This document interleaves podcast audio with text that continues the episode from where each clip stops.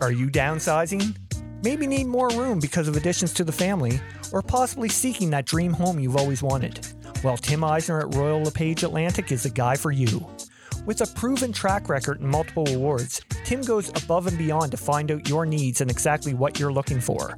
So if you're seeking a new home or trying to sell your current one, contact Tim at 902 499 5717 or check him out on Facebook at Tim Eisner. Again, that's 902 499 5717. Trust me, when all is said and done, we'll be saying Tim Eisner strikes again.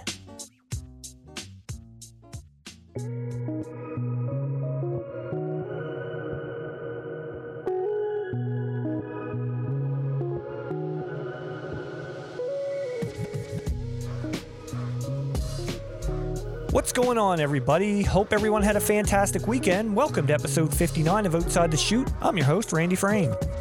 Gonna start off by giving a huge shout out to our Canadian women's national team on bringing home the country's first ever medal in softball after a 3 2 win over Mexico in the bronze medal game.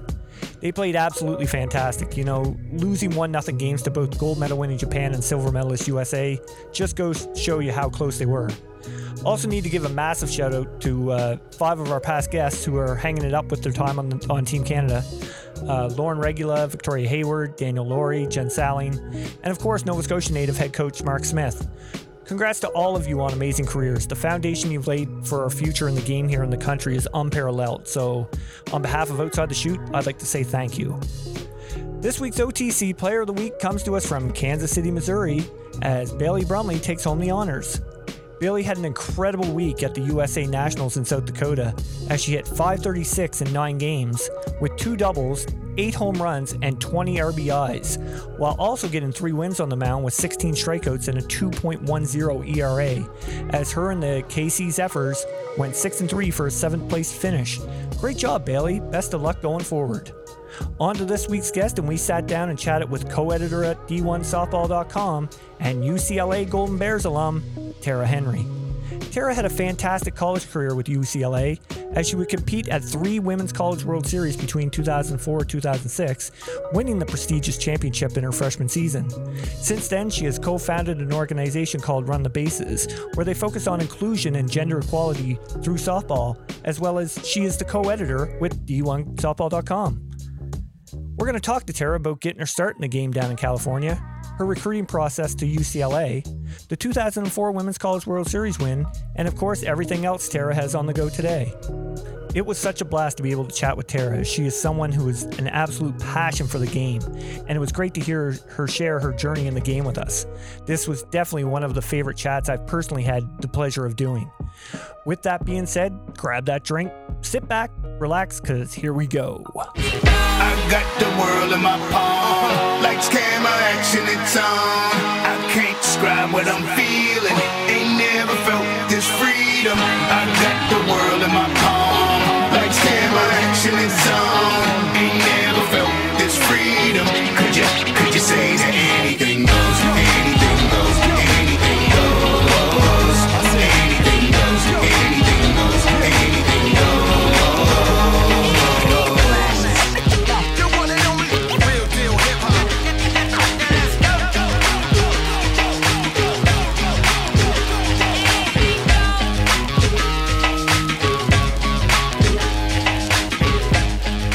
right, here we go. Tara, thanks so much for coming on the podcast. Thanks for having me. How are things going down in Cali? You know, I can't complain. The weather's beautiful and just enjoying a little bit of the off season, but super happy that we've got softball happening, you know, all over the world right now at the moment. Absolutely. Now, I got to say, I got home from ball last night uh, playing myself, and I chucked on Instagram, and I saw you and friend of our show here, Sam Fisher, had a little chat yesterday about the Olympics. Now, we did. first off, how fun is Sam to chat with? Oh my goodness. You know, Sam is probably one of the most fun interviews we've actually had on D1 softball. And she's just great for the game. Her story is incredible.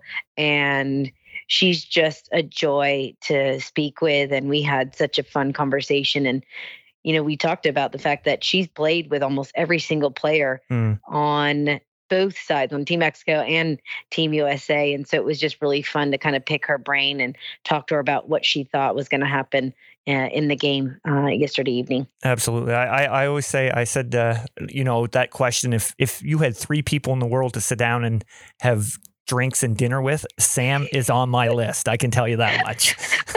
Gosh, I love it. Does she know that? We've got to tell her. Oh, I, I ta- actually, when I saw that you talked, I sent her a message last night. I said, Oh, I'm talking to Tara tomorrow. She's like, Oh, that's great. She's so fantastic.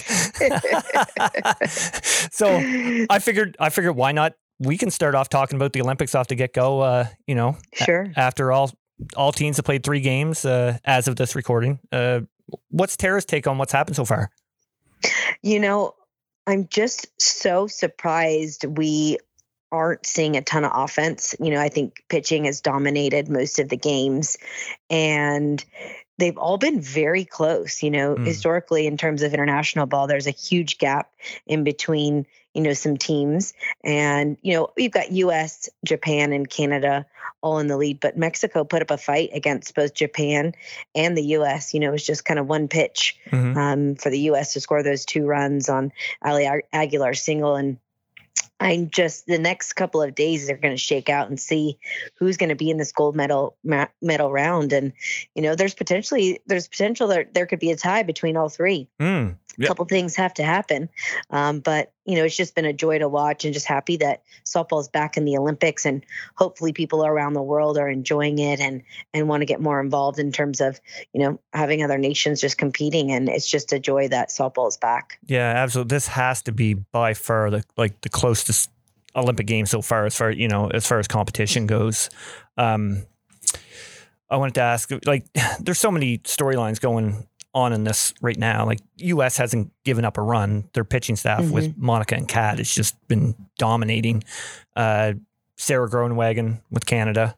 Uh, Mhm. She's making a name for herself. You know, she's when she's when not on the mound, she's she's getting clutch hits. But uh, actually, that's one thing I wanted to ask. Are you, are you surprised that Sarah's not in hitting for Team Canada? Yes, I am. we, you know, we've got a little group, Fred, amongst um, our D1 softball fantasy group. And that was kind of one of the things that we discussed at length that we were surprised that Sarah wasn't hitting. And then uh, she was put in as a pinch hitter and she got that big um, double. Um, Yeah. against the U.S. and you know she's doing her job in the circle, and they're I think you know Mark Smith has done an incredible job getting Canada ready for the games. They trained together in Florida. Danielle Lawrie looks great, and um, you know, and it's just been fun to watch their growth. And yes, I'm surprised she's not hitting, but you know, she's also she's got a pitch as well. So, you know, I'm, I'm interested in that. And then Anissa, or Anissa Urtez for Mexico, she's done a fantastic job at the plate Mhm. and at short. So she's she stood out as well. And uh, I was really re- impressed with Goto, the relief pitcher for Japan, and I'd watched her in the junior championships. And when they put her in relief for Ueno the other evening against Mexico, I was not surprised that she did so well. She's a stud and one to to keep an eye on as well. Yeah, for sure. Um, I want to talk about Italy for a second. They're uh, Mhm. y- y- they're doing way better than you know. I think a lot of people thought they would. I mean, they're they're staying in every game they're in. Yeah, I, I mean, to be honest, I actually have watched Italy at length in the Europeans, and you know they've added a few um, Italian Americans to the team as well. But you know, Amanda Fama, she provides great leadership. You got Kirasoni, and of course uh, Erica Piancastelli, and she's just um, been great to watch. Not only you know in Athletes Unlimited, but she's a great leader. So you know they're holding their own and. Um, their two hurlers, as Cecchetti Mhm. and Lacatena, uh, the young one that's going to Kentucky. Uh, they they've done a, an incredible job in the circle. Um, you know, I didn't get to actually watch the um, their game um, last night. I'm going to go watch the replay, but um, they've been. I, I've been really impressed with Italy and and like we said, it's just been there's been some close games all the way around. There's not been too many blowouts. Yeah. How huge is that Canada Japan matchup later on tonight? Oh, it's massive. Yeah. I, mean, I know. And it, you know, if Canada beats Japan, and then if Japan beats U.S., that that's a three-way tie, and then it goes to um, the runs allowed. And right now, I believe they're all tied for runs allowed at one. Yeah. Yeah, it's it's so close. Like like, like you know what? The way things have been going, you know, the last two years, pandemic and everything, I would not be surprised if there's a three way tie, just to mess with everybody. you know, stranger things have happened, but you're right. That game against Japan and Canada is going to be big tonight. And, you know, Japan had a tough outing against Mexico. And I think that shows that, you know, they are, they're beatable. Mhm. And Mexico had them on the ropes. And I believe Canada has put together an incredible pitching staff. You know, Lonnie Alameda is there with them. So, you know, she's, you know, helping out with that staff. And Mhm. um, they've got four four that can go at any time. So that'll be pivotal tonight to for for the standings. Yeah, it'd be interesting to see if uh, Smitty still goes by pitch by committee tonight with, uh, you know, going with everybody like he has. Uh, I would say that it's going to happen again. It's worked thus Yeah. far. I don't see why not. And maybe just the plan is to go once through the lineup and give everybody a shot and and making sure that they don't get too many looks. So I wouldn't be surprised if they do pitching by committee again. I think it's worked for them and you know, it's been something that has been successful and I'm just excited to see how that whole thing pans out. Every single game that's on, I'm excited to watch, and Mhm. it hasn't always been that way. I think it's just because they've been, all been so close. Yeah, I got to, okay, big question for you. Now, this is, Mhm. no, when this is released, it's going to be next Monday. So the games will be over. I'm going to, I'm going to, Oh my goodness! I'm going to Okay. throw, throw the big question at you. Who's in the finals? Who's taking gold? Oh my goodness! You know, I think it's going to be U.S. and Japan. okay. Uh, I think Canada will give both a run for their money, but at the end of the day, I don't think it's going to be U.S. and Japan. And but the way that the U.S. is is pitching and they're figuring out how to score runs. Mm. We talked about this with Sam. They're not hitting the long ball, but they're getting it done, and they're they're just kind of scratching and clawing and figuring out a way to Yeah. win these ball games. I'm going to go with the U.S. I, I wouldn't have said that going into the tournament. I would have said Japan hands down, but Mhm. I think they're starting to hit their stride and they've got some momentum and they're starting to play really well and they're and they're starting to play as a team. Yeah, well, if it is U.S. and Japan, I think uh, Cat and Monica will have a are looking for a little bit redemption from 2008. Absolutely, I think that's one of the other key factor as well. I think uh, they're still a little bit hungry from from that big loss. yep. All right, little thing that we like to start the podcast off with, even though you know we're 10 minutes in, but uh, Yeah. Little- like start it off. We've been chatting for a while. little thing we, we call quick pitches. I'm gonna throw I'm gonna throw Yeah. 10 random questions to you, and Oh. and you answer them as best you can. I, all right, I'm ready. All right, here we go. First one. What's the one thing you missed the most from U- UCLA? Oh my goodness. Um, you know, it's a funny thing, but I used to have oatmeal every morning after weights at this place called the Coop, and it was my favorite thing at UCLA. It's kind of random and weird, but uh, it's no longer there. They took the restaurant out, but Oh. I loved having my oatmeal after uh, weights or running every morning. It just was my routine, and um, I loved it. Right on. Who doesn't love oatmeal? I know, right? uh, who's your early pick to win the Women's College World Series next season? Oh my gosh, are you serious with this right now? Throwing them out there. um, gosh, you know, Tennessee has picked up a ton of transfers in the offseason. I'm just like shocked at what's happening. Um, you know, obviously OU is, uh, you know, they've got hope uh, Mhm. Trautwein from North Texas. I think they're going to obviously be contending again. And, um, you know, you can't never leave Florida State out of it or UCLA. So, uh, you know, I really like what's happening with Tennessee and um, what they're doing, but I'm going to have to go with OU and the fact that they just have completely, you know, Mm. they're they're they're just dominated last season, and um, And they You know, still get those. Fa- a- they still get those fab freshmen like coming back. the So I mean, I know it's, it's just you know I, I hate to just go with it, but I, I would say right now, if you're asking me, um, OU is, it would be the front runner. all right. Uh, where's one place you haven't traveled to yet that you'd love to go? Oh, that's a great question. Um, I would say, well, I've been to South Africa, but I really would like to go to Cape Town. I've never been to Cape Town, so that's one of the places on on the list. Right on. Uh, what's your go-to wine of choice? Oh my goodness, wine of choice.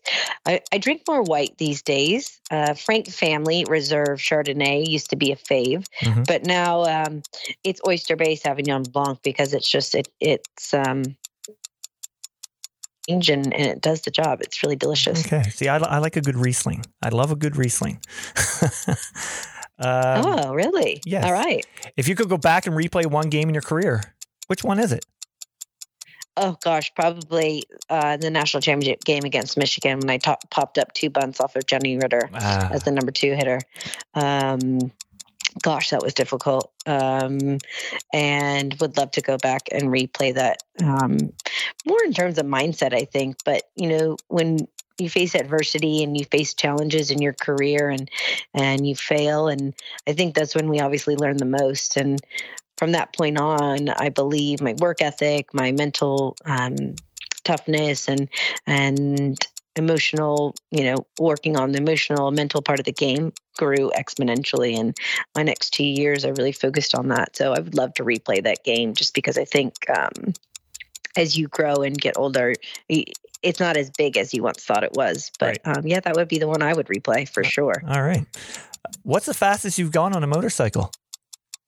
oh my goodness um 130 Holy cow. That's crazy. That's going to be a rush, though. yeah 120 130 it might have been in kilometers but somewhere around there Oh, yeah my jumpins. Like, what's going through the mind when you're going that fast? uh, I hope we don't fall off. yeah. yeah.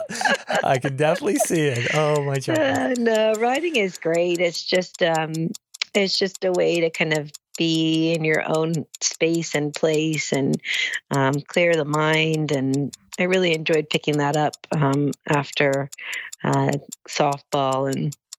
Now, um, I would say now my motorcycling rush has turned into sailing. So I started sailing. So I'm doing some some regattas and sailing here um, in California, which um, I'm actually enjoying a little bit more because you're part of a team, and I've missed that. I miss being a part of a team and and working together for a common goal. So, yes, motorcycles, but um, I would say now I'm I'm on to sailing in terms of my hobbies. Right on. Uh, if you have to live off one meal for a week, what is it? Popcorn, fresh pop popcorn. Popcorn. Okay. That's it. Yeah, uh, easy. yeah, yeah, very true. yeah, just pop her in the microwave or I uh, don't know how do it on the nutritious it, stovetop. is, nutritious it is, but I love popcorn. I Yeah. brought like fresh pop popcorn while I'm watching games. Yeah. I just put it on this like on the stove. Uh, and it's probably it's one of my that and and probably bone broth, chicken bone broth, super boring, but um two easy things. Well, you can't go wrong with popcorn though. No, No. Mm-mm. Best thing about living in California. the weather. Yeah, I figured. I mean that's easy. yeah. Uh, two more. Does pineapple belong on pizza? Oh, uh, well, I did live in Italy for a couple of months in the north, and my Italian family would be very against me saying that it does. Um, now, do I mind uh, pineapple on my pizza? I'll eat it, but I don't think it really belongs on there. I I think um, I'm more of a traditionalist, Yeah. and um, favorite pizza pizza would have been in Napoli. They have the best pizza in the South, in my opinion. And uh, no, I don't think that pineapple belongs on pizza. Perfect. I don't either. Last one. How amazing was this year's Women's College World Series? It was uh, honestly, it was the best women's college world series I've ever been to, I and I've been to a lot. It, I played in a few. I've been a fan for a ton, and then this was the first year I got to cover the women's college world series, and it was incredible you know, and ESPN has done a great job in terms of allowing viewers to be a part of the game and be a part of stories and just the access that they have to all this information and the fact that we get to watch these games all season long. You know, the SEC network, the ACC network allows us to feel more involved. And it was just, I mean, between JMU and Odicci Alexander and you know, OU coming back and Montana Fouts' perfect game against UCLA. I mean, the list goes on. I- I mean, Mackenzie Donahue's performance or breakout performance, it just goes on and on. And it was incredible. And we we figured that we were going to have an incredible World Series because of the time off and the fact that players and coaches had stepped back and really started to appreciate the game more. And I believe that's what we saw.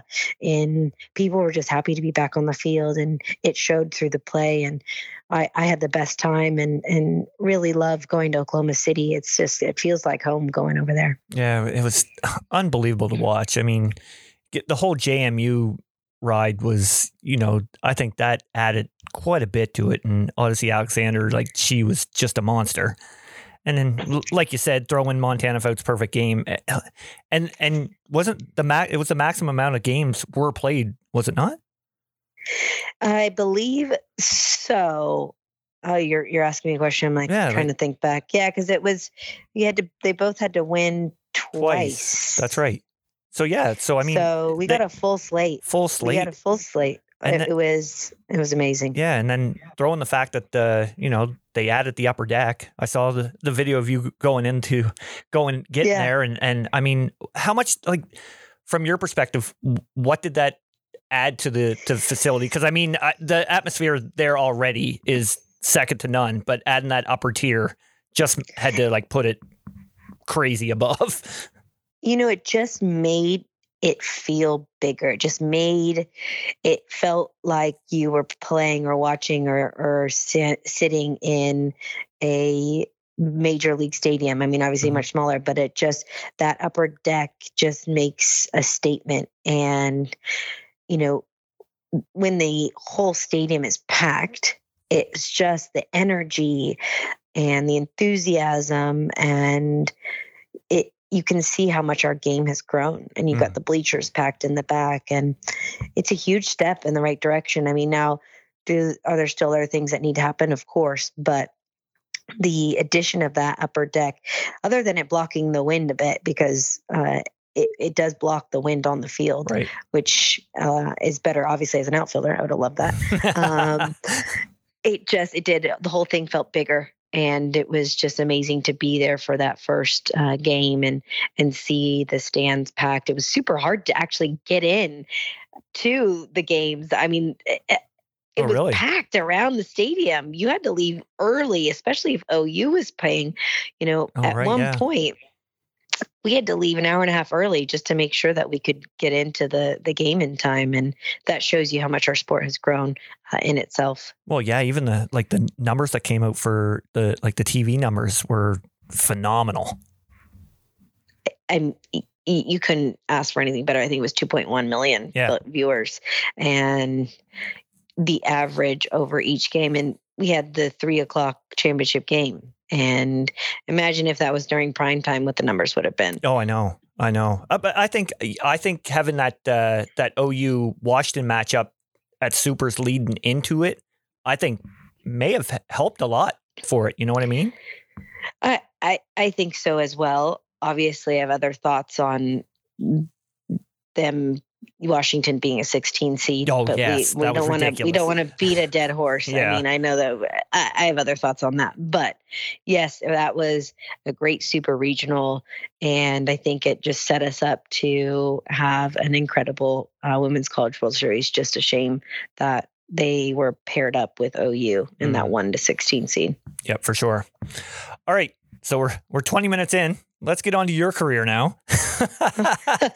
so, Tara, tell us about getting your start in the game. You know, when you were younger. You know, I started playing softball when I think I was four or five at Tustin um, Bobby Sox, just the local kind of local league. And my mom was my coach. And just I played a ton of sports when I was a kid. I played softball, soccer, basketball, tennis, golf, and played and I actually was a dancer as well. Uh, Oh. my mom thought it was really important that I danced till I was about 11 or 12 and just for balance and coordination and so I, you know, I was playing a ton of sports and finally my mother said to me, Tara, you know, I can't be driving you around to all these different games and practices because I was going to basketball practice and then I'd have a soccer game and then I'd have a softball game. And she finally just said, I need you to choose. And I said, you know, my best friend plays softball. I like softball. I'll just choose softball. So I chose softball. and that's kind of how it went. And then played on various kind of club teams here in, in SoCal and for the Batbusters, Orange County Batbusters, the Athletics, and uh, California Squeeze at one point, and then landed on the OC Batbusters with Gary Henning, who used to coach the Batbusters back in the day, and and as a sophomore, so I played on 18 Gold, uh, starting as a sophomore, and then was recruited and and fortunate enough to um, head to UCLA and play for the Bruins and. Um, it was just, you know, it was a lot of hard work, but also I enjoyed the game so much and loved travel ball, loved club ball. I loved my club team. Um, we still stay in touch to this day, and Oh, nice. I'm just really fortunate to be a part of a team sport and and learn how to be a part of a team and be with, um, you know, all kinds of different people from all different kinds of places and walks of life. Absolutely. Now, was there a certain age that you can remember where you were like, uh, I think I can do something with this game? yeah, I think probably probably 14, I would say 14.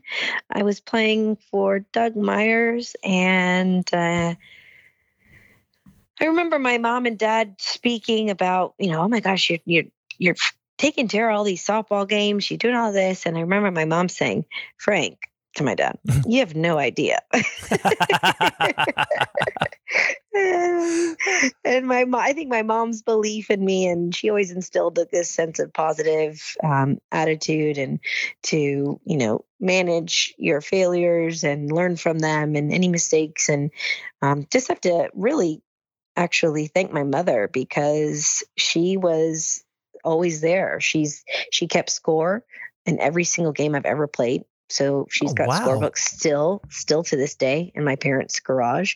She's scored every single game, and she still has those scorebooks. That's amazing. And yeah, she's an incredible scorer, and she still scores the Dodger games.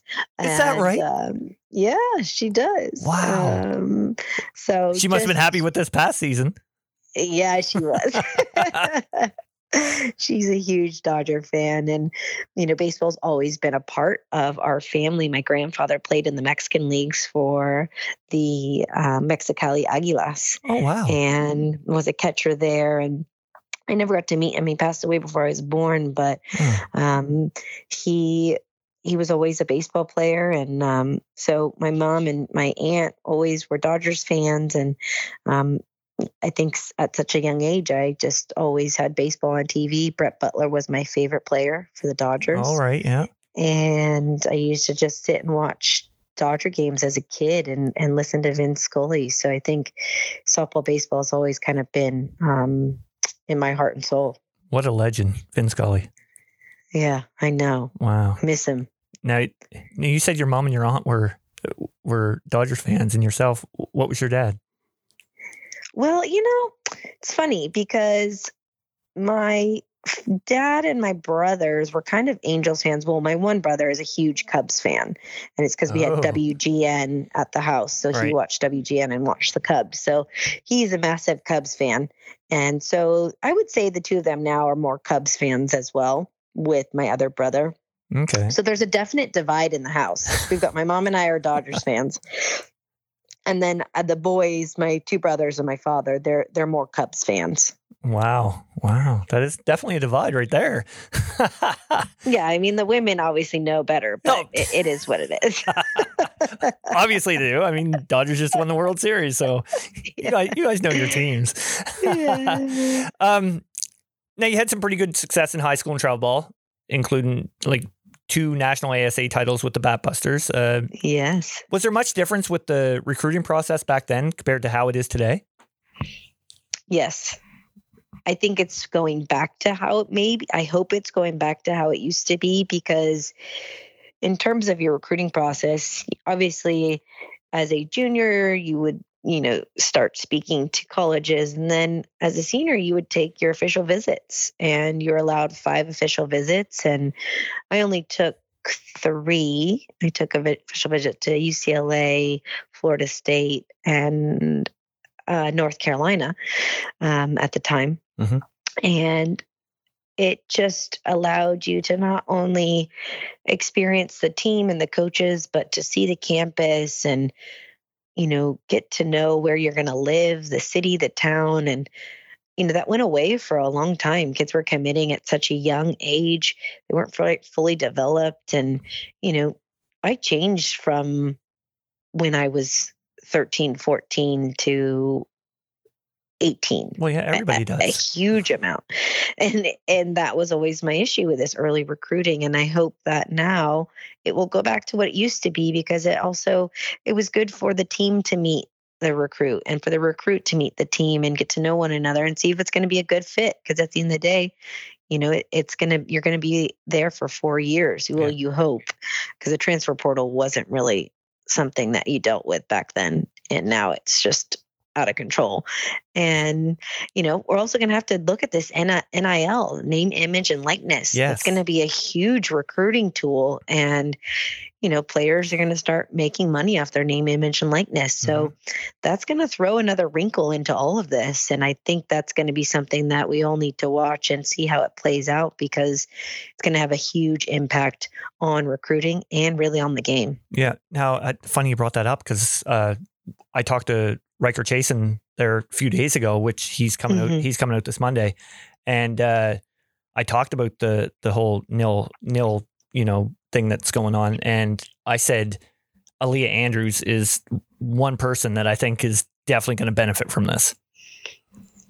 I think a lot of players are going to benefit from this. I think she's one of them. Yeah. And anybody with a massive social media following, they're going to benefit just because they've got the brand already and companies are going to want exposure for Mhm. um, their products or their services. And, you know, it's interesting because if you compare baseball to softball, you've got this, so- I would argue the softball players have more reach and uh, will be a more attractive brand and market for companies than um, women or men's college baseball. One hundred percent. There's just, you know, there's just, it, it's just facts. And uh, Lee Andrews, I think Lauren Burke uh, Yep. as well, and obviously Montana Fouts.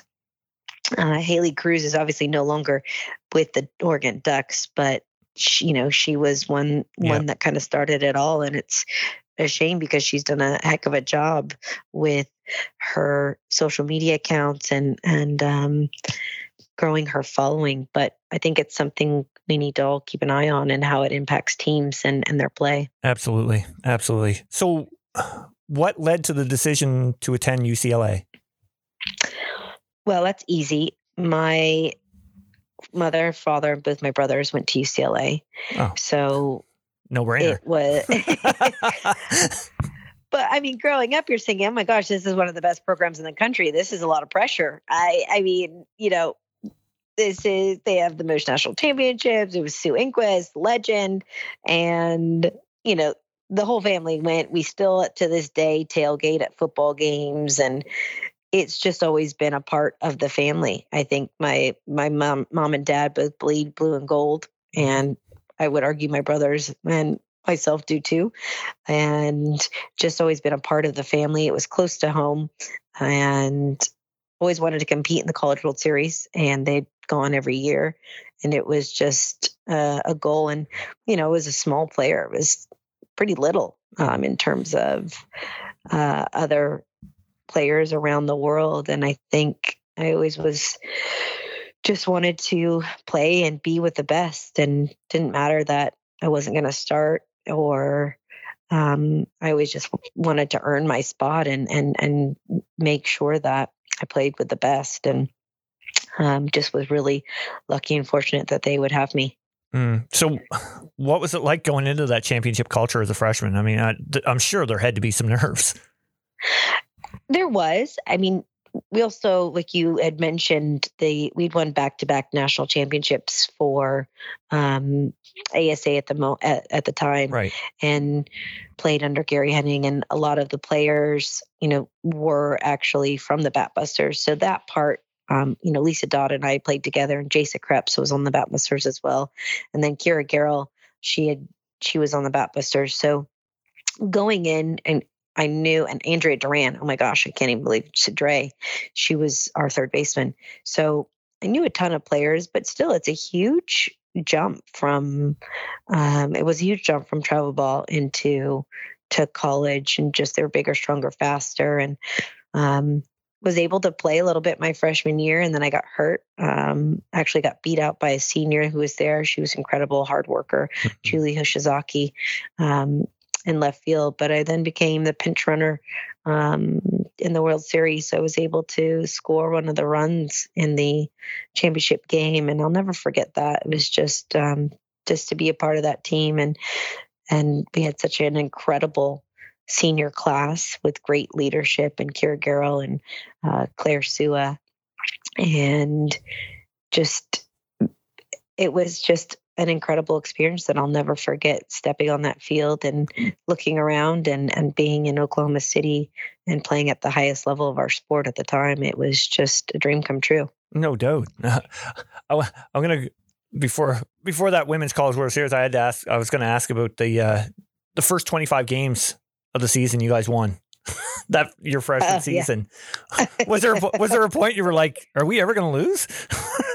yeah, actually, yes. And that year, it's so funny. I don't know if anyone's ever told this story, but um, we were all in one of the mess halls or one of the uh, I can't remember what the which one we were in, but we were all having breakfast, and there were probably a handful of us, and sitting in there, and there was this Lucky Charms bowl of of Lucky Charms. It was like a bin, you know. So everybody went in to get their cereal out of this Lucky Charms bin, and it was massive. And I think there were maybe eight or nine of us, and we always used to play this game where someone would say something saying, "Okay, if we do this, we're winning the College World Series."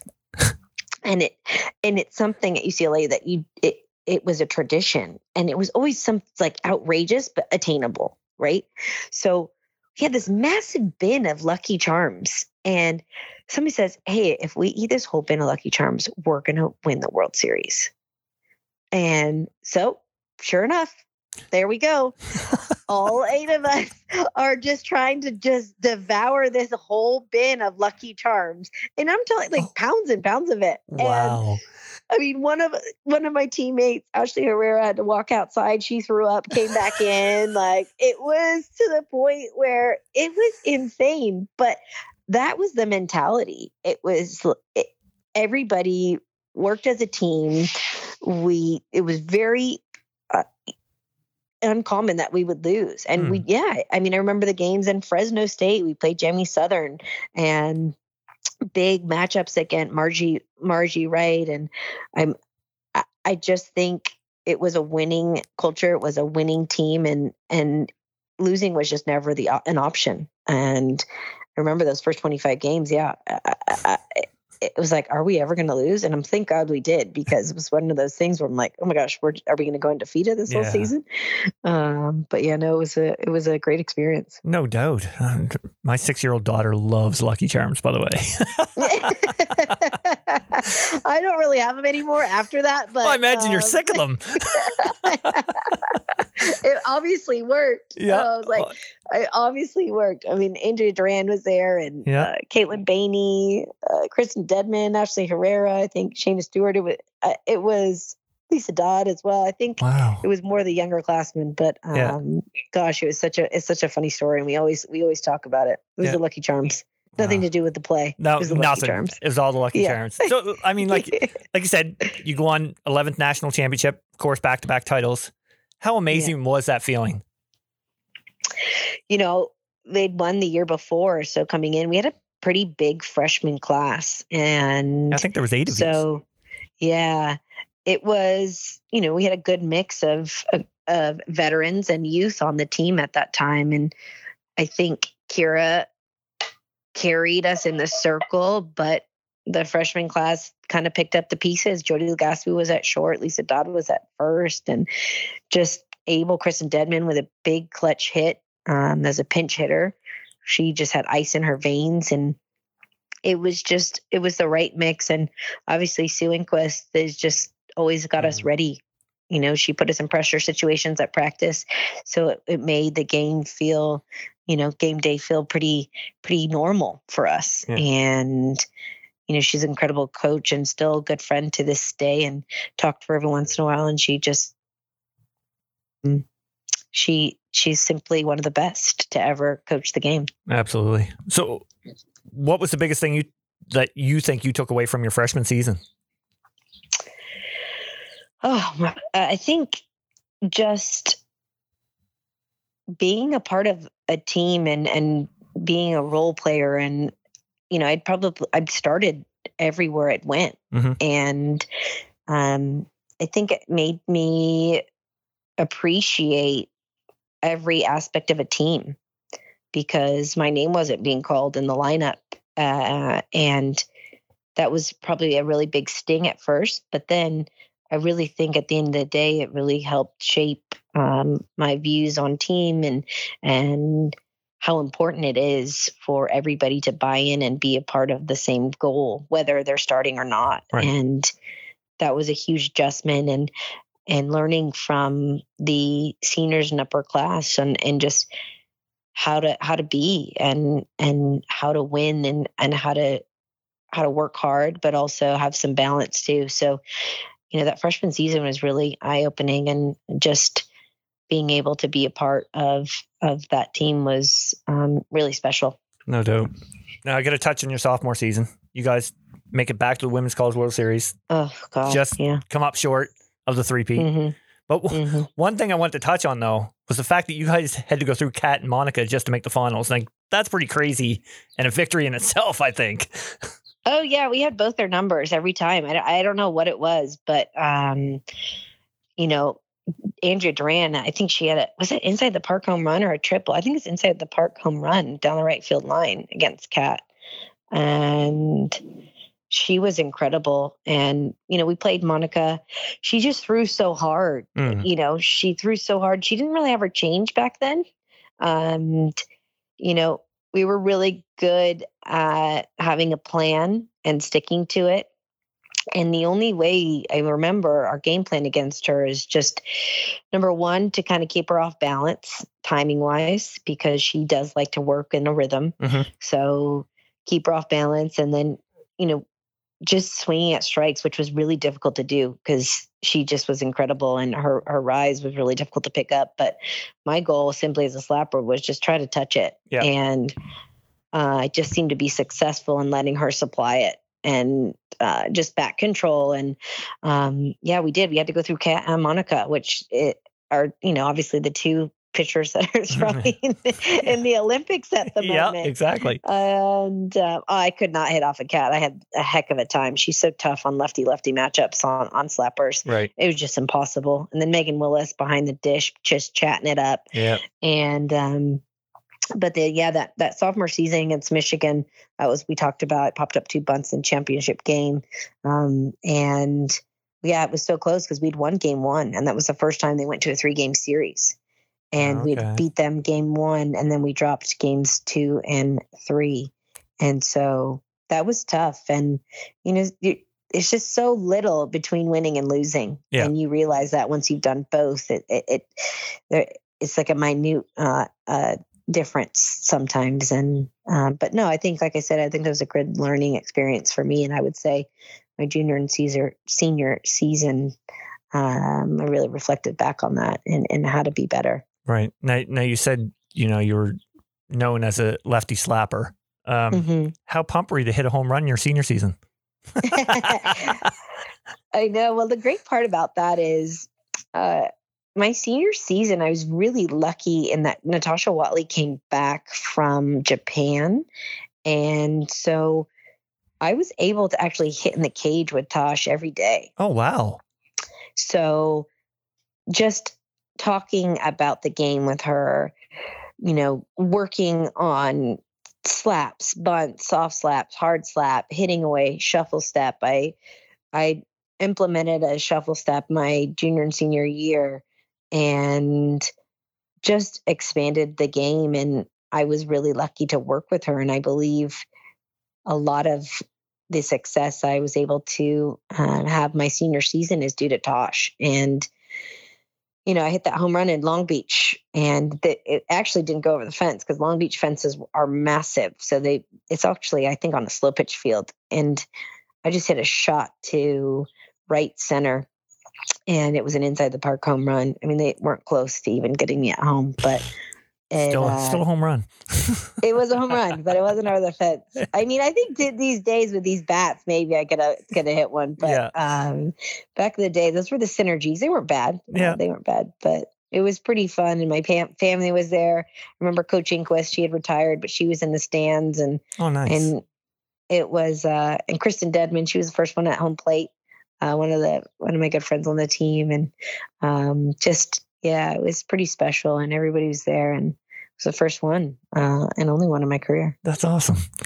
Uh, you go on to have fantastic four years at UCLA, hitting above 300 your final two seasons. What's your Mhm. biggest takeaway, do you feel, from your time there?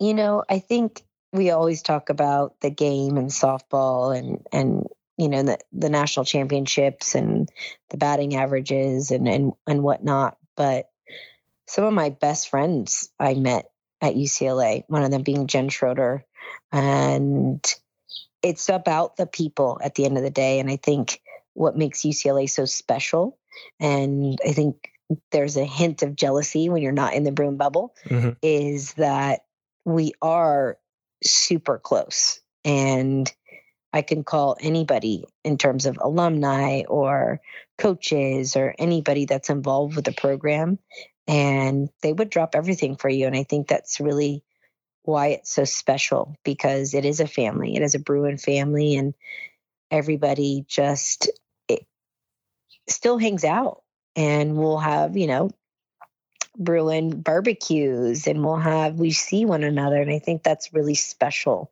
and the alumni is super important uh, at UCLA and I think that helps the current players they Mhm. see the support and they can look up and know that we've been in their shoes at one point we might be a lot older now but um, we've been in their shoes so that's really special. I think that's a really special thing about UCLA, and it's really unique. I think other programs are beginning to build that. Yeah. But the tradition of excellence, but then the tradition of family is something that I don't think can be matched anywhere other anywhere else in the country. Yeah, it's hard to it's hard to beat uh, you know, the tradition of a, of a, of a sports team. You know what I mean? Like being Yeah. in that culture. I mean, it's huge.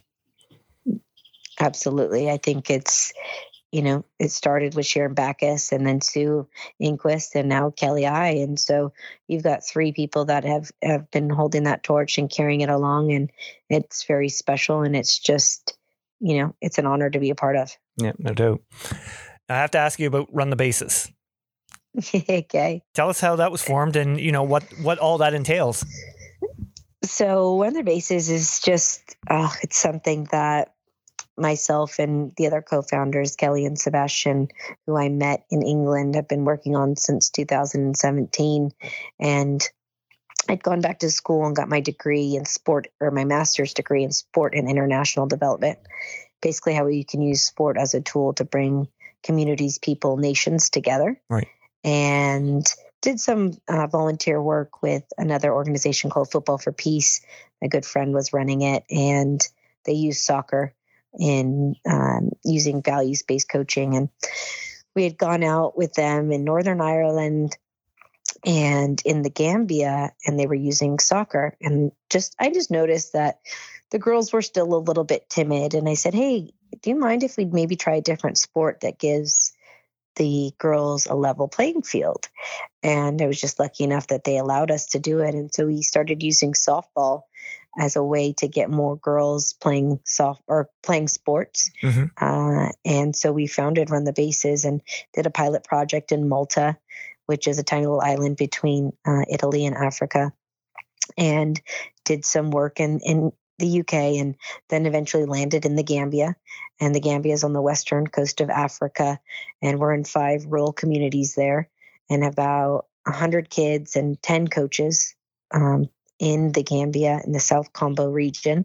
So our main goal is to just try and get as many kids to number one play sports. Our focus is girls, but we have boys and girls playing in the program. And we also are really focused on education so before practice, they now have tutoring sessions because, well, number one, because of COVID, Mhm. they didn't have schooling for eight months. And number two, we think that that is one of the biggest issues um, currently there is mm, women and girls are not staying in school Right. uh, as long. And so we just started using baseball and softball, and we, you know, it's been, gosh, we're going on our fourth year here, and we hopefully will get them to play in a tournament in either Europe or in Africa in the under 13s. And just our goal is to make sure that we can support them in the best way possible. And our coaches are still, you know, administering sessions, and um, it's just been it's been my passion project and together with kelly and sebastian and we've got a, an intern rose we just have seen this thing grow um, over the years and hopefully i'll make it back there in december. I haven't been out there in a year. I normally go every year but because of covid we've been a little bit restricted and Right. hopefully we'll be able to go back and, and meet with our team and and get them going on some some more coaching drills and some more values based coaching as well. Yeah, I saw some of the pictures and, and videos that you posted online of it, and they seem to really enjoy it. well they're incredibly athletic number one. Yes. and it's a new game. Who doesn't love learning a new game? Oh, i mean i remember the first time i brought out my glove my leather glove. And you don't even think about these things because you know baseball and softball is so ingrained in our society here.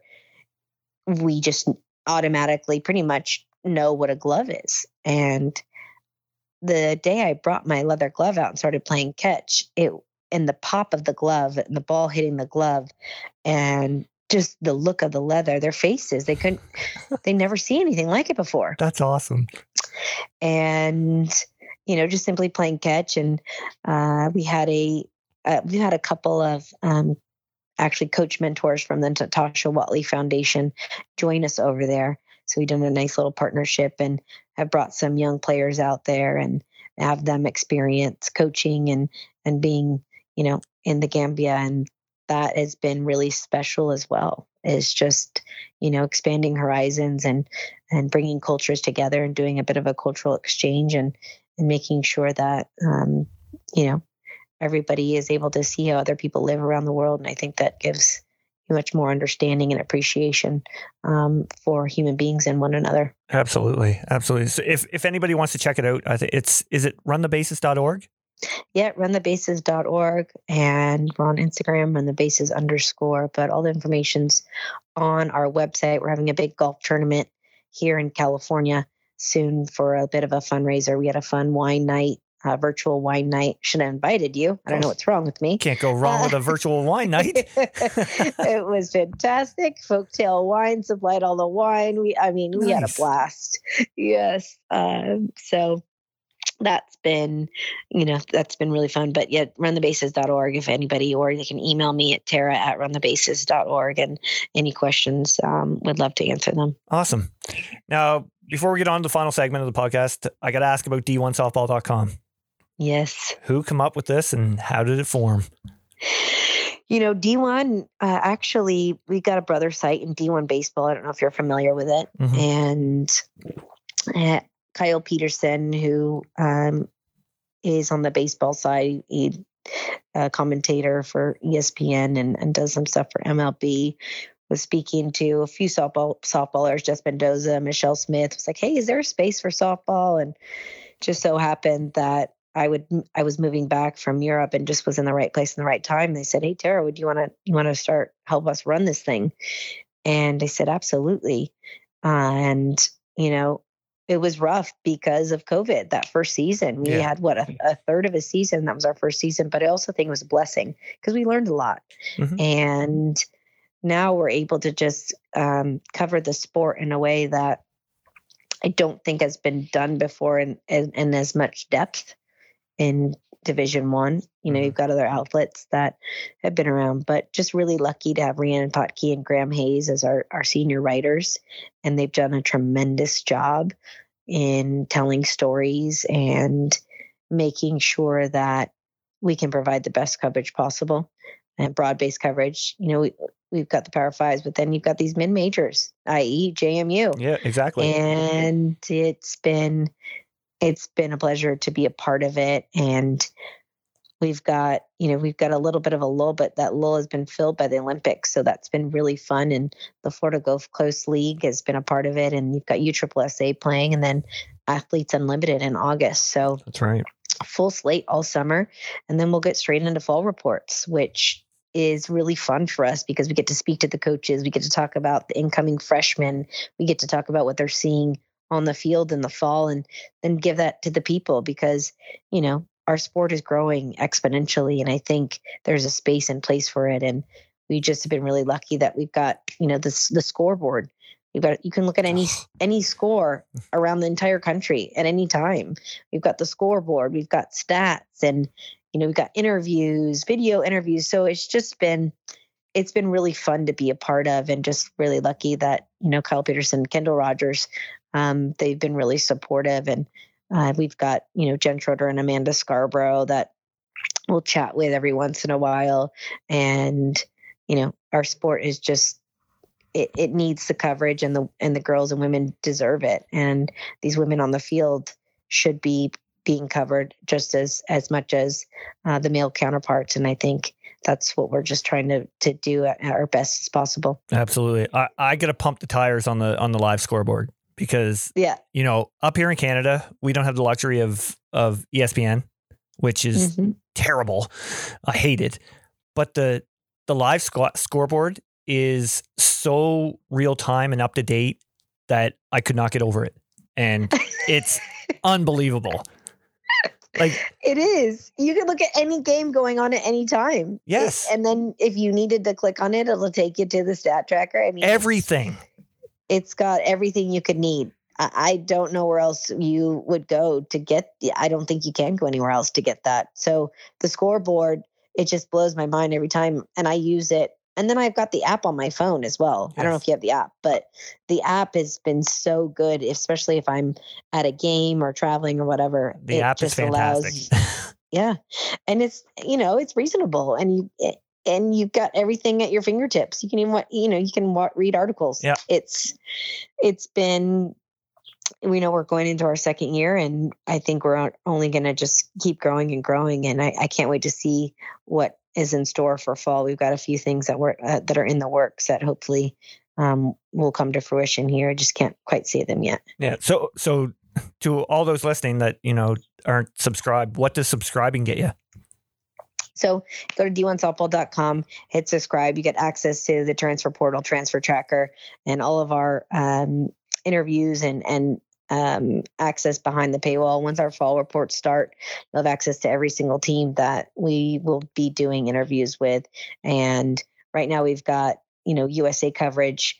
We'll have the Athletes Unlimited coverage and anything and everything Division One. So coaching updates, all that. So subscribe, like, let us know what you think. Always open to hear what our subscribers want and, and what they want more of. So you can email us at info at d1softball.com and, and let us know what you think.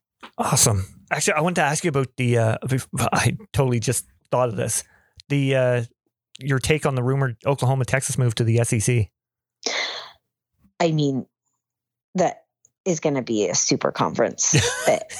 You think? Are you in turn in terms of softball? If that happens, I just it, it bye bye Big Twelve. I mean, I, I it makes me really sad in that aspect. There goes the Big Twelve. But you know, if you add Oklahoma and Texas, you got Patty and Mike White now in the Yep. SEC with Florida, Bama. I mean, it's uh, it Mizzou. I, I can't even wrap my head around it at the moment. I can tell. I can't even speak about it because the potential for that to a- actually be uh, real deal Yeah. is super exciting and also super scary. I mean, that's going to be a slug. It's just going to be a slugfest. Mhm. The SEC is already tough enough, and you add OU and Texas. I mean, gosh, that's the pack better figure it out because uh, that's going to be it's going to be a tough conference to go to you know go after. But Absolutely. um, yeah, the potential f- for that to happen is, and from what I hear, it sounds like it is going to happen. yeah, I know. Uh, and then you're hearing reports that what is it? Ohio State, Michigan, Clemson, Yes. Florida State, uh, potentially a 20 team conference, like a super That would- conference, That would be insane. especially in terms of softball. I mean, no, I know football, but Yeah. same side, same thing with softball. That is, that would be, I mean, it, that's its own moneymaker in itself, which is Yeah. probably why it's happening. Yeah. I think Selection Sunday was uh, tough this past season. I know. Oh, I can't even think about that. Oh well. So, all right, Tara, we got a little thing to end the podcast with. Uh, I call it player association. I'm going to throw it a name to you, and, and Yeah. you can chat about them. Okay. All right. First one we're going with is uh, Coach Sue Enquist. Oh my goodness, player. She's coach. Uh, you know, gosh, I have so many stories uh, of coach, and I think we all use this just because it it's something that was instilled in us. But the biggest thing was always there's two things you can control.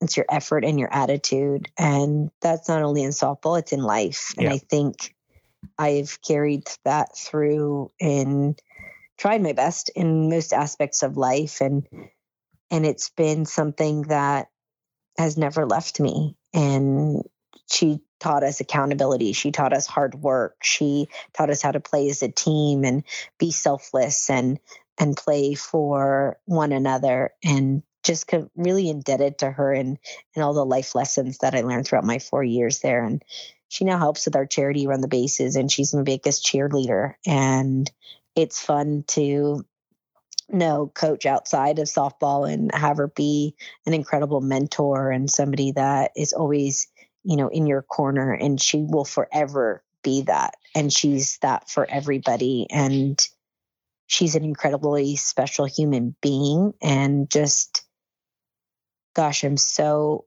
happy and so um just in awe of her because she gave me an opportunity to play at UCLA and and still to this day she gives me an opportunity to be better every single day and just will always love her for that. Fantastic. Uh, next, we have Lisa Dodd. Oh my gosh, Dottie. It's so funny. Dodd actually pretty much at one point during club ball lived at my house just because it was easier so she'd have to drive up from San Diego. So Dodd and I have had a ton of fun times together and she was probably one of the most fierce competitors I've ever played with. She was the hardest worker. She was the one that we would have weights practice and tra- training table, and then you'd see Dot out running six, seven miles. Wow. And her, yeah, her ability to compete, her mental toughness, uh, the way she played the game was something like I've never seen. And um, being on a team with her for that many years, for four, five, six, I mean, seven years, I was just, I got to know her really well. And, and she was so clutch. And you knew when Dodd was up that we always had a shot and just had the best time, good times and bad times. I mean, we pl- we spent seven years together, so there's plenty of those. But oh yeah. she was honestly one of the fiercest competitors uh, to be on the field with, and just was always was always clutch when you needed her. Awesome. Uh, next is Andrea Duran. Dre, uh, I actually lived with Dre at UCLA, wow. and she played on the Batbusters, another Batbuster, and so with Dodd, and uh, again, her work ethic, same as Dodd, but to almost another level, in that she would come early, stay late, and then she had a way of bringing you along with her. So she was, hey, T, you want to hit, you know, balls after practice with me? And she was really good at that. She was an incredible leader. She got the team to work hard and and be accountable. And one of the best gloves, if not the best glove I've ever seen at third. Wicked. And so quick, just so quick to the ball, great reaction. And yeah, I would say the best third baseman I've ever played with. Wicked. Last one. Jen Schroeder. oh my gosh, man, that's another whole podcast in itself. it's funny. I I taught I I had Morgan Stewart on here, and I I Uh, left Jen to the end for her too, and same thing. Yeah, I mean, I'd known obviously Jen since UCLA, so we've been, um, you know, we've been friends for a long time. I played against her in high school, and I she was so annoying. I remember at third, she was just yelling and talking the whole time, or she was catching, and I'm like, ugh. I remember I bunted off of her and was safe, and I was like, oh gosh, maybe she'll just shut up. Um, and then got to to meet her at UCLA, and we became best friends, and still to this day, she's probably the one person I talk to all day long, and um, gosh, she's incredible. And her story is incredible. And she went through a lot of ups and downs at UCLA as a player. But what she's done for our sport, the Mm. sport of softball, is pretty much unparalleled. And she has been able to harness her expertise as a as a catching coach, but mo- mostly as a motivator and somebody who just is there for you know young athletes and and young coaches in her ability to stand up in front of a crowd and get everybody going and Mhm. she is oh she's always been there for me she is probably uh, out of anybody in the world uh, i would always just want her her by my side because she will she will go to the ends of the earth for her people and there are very few many people no matter how busy she is uh, she'll always pick up the phone and she's just um, like i said done great stuff for the sport of softball and also just an incredible friend. Um, just gosh yeah she's i could talk about her forever but um, and we've had some fun times especially at the world series we get in some trouble uh, we do like to cheer and dance a bit. I can't Right. really do that anymore, but we've we've had we have some good stories Oh, uh, that's with that. So yeah, that's that'll get that's my shortened version. well, I, I would love to have Jen come on here, and, and and if anything, just to talk about Rudy. Oh, I know. What a doll! It's been uh, honestly, Rudy is just a shining bright light. And anybody that's around her, you just thinking, oh my gosh, this kid, she is she's the best, and she's growing so yeah, and she's growing so fast. I mean, it's like she's a toddler; she's running around like crazy. Yeah. So yeah, bring her on. Talk about Rudy. I'm sure Rudy could talk by then. Actually. Oh, yeah. she's I- already talking. like I, I, I'm pretty sure, like if if Rudy had her own Instagram account, she would have a million followers. That's how Oh yeah, adorable she is. So, oh, yeah. anyway, I Tara, second that. I agree. Tara, I gotta I gotta thank you for coming on. This has been fantastic. You know, I've I've been following you on social media for a while now. Been wanting to talk about your career and, and talk ball with you, you know, for a while now. But uh, I really want to thank you for coming on, and and I wish you nothing but success in everything you do going forward. Alrighty, thank you so much for having me. It was always great to chat anytime, anything you need from us, um, anywhere. D1 softball, run the bases, Yes. maybe s- and sailing, motorcycles, whatever you need. Um, I'm around. But thank you so much for having me. Love chatting with you. Um, and let me know what what what you need from us because we would love to help you out as well. awesome, fantastic, Tara. Thank you. All right, thanks, Randy. Take care. Uh,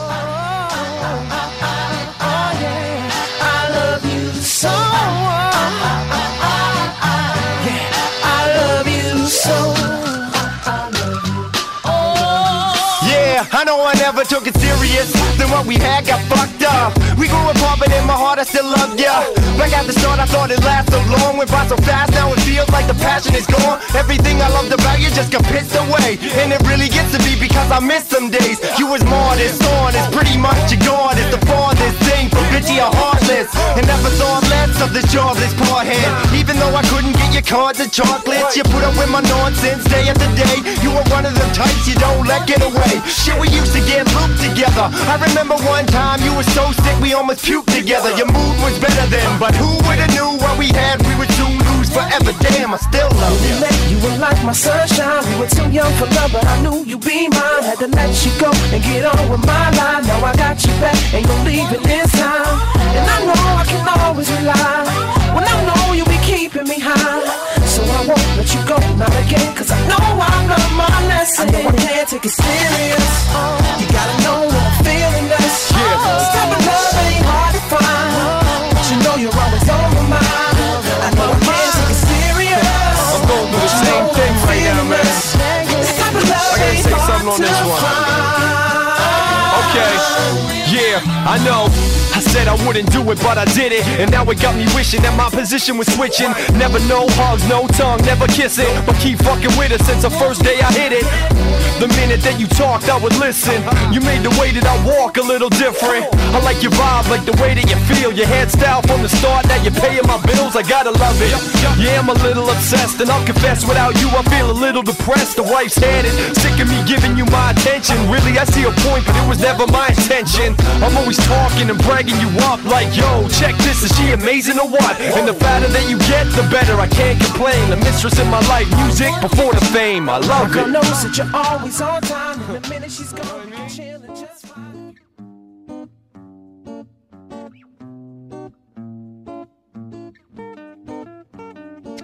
Are you downsizing? Maybe need more room because of additions to the family, or possibly seeking that dream home you've always wanted? Well, Tim Eisner at Royal LePage Atlantic is the guy for you. With a proven track record and multiple awards, Tim goes above and beyond to find out your needs and exactly what you're looking for. So if you're seeking a new home or trying to sell your current one, contact Tim at 902 499 5717 or check him out on Facebook at Tim Eisner. Again, that's 902 499 5717. Trust me, when all is said and done, we'll be saying Tim Eisner strikes again.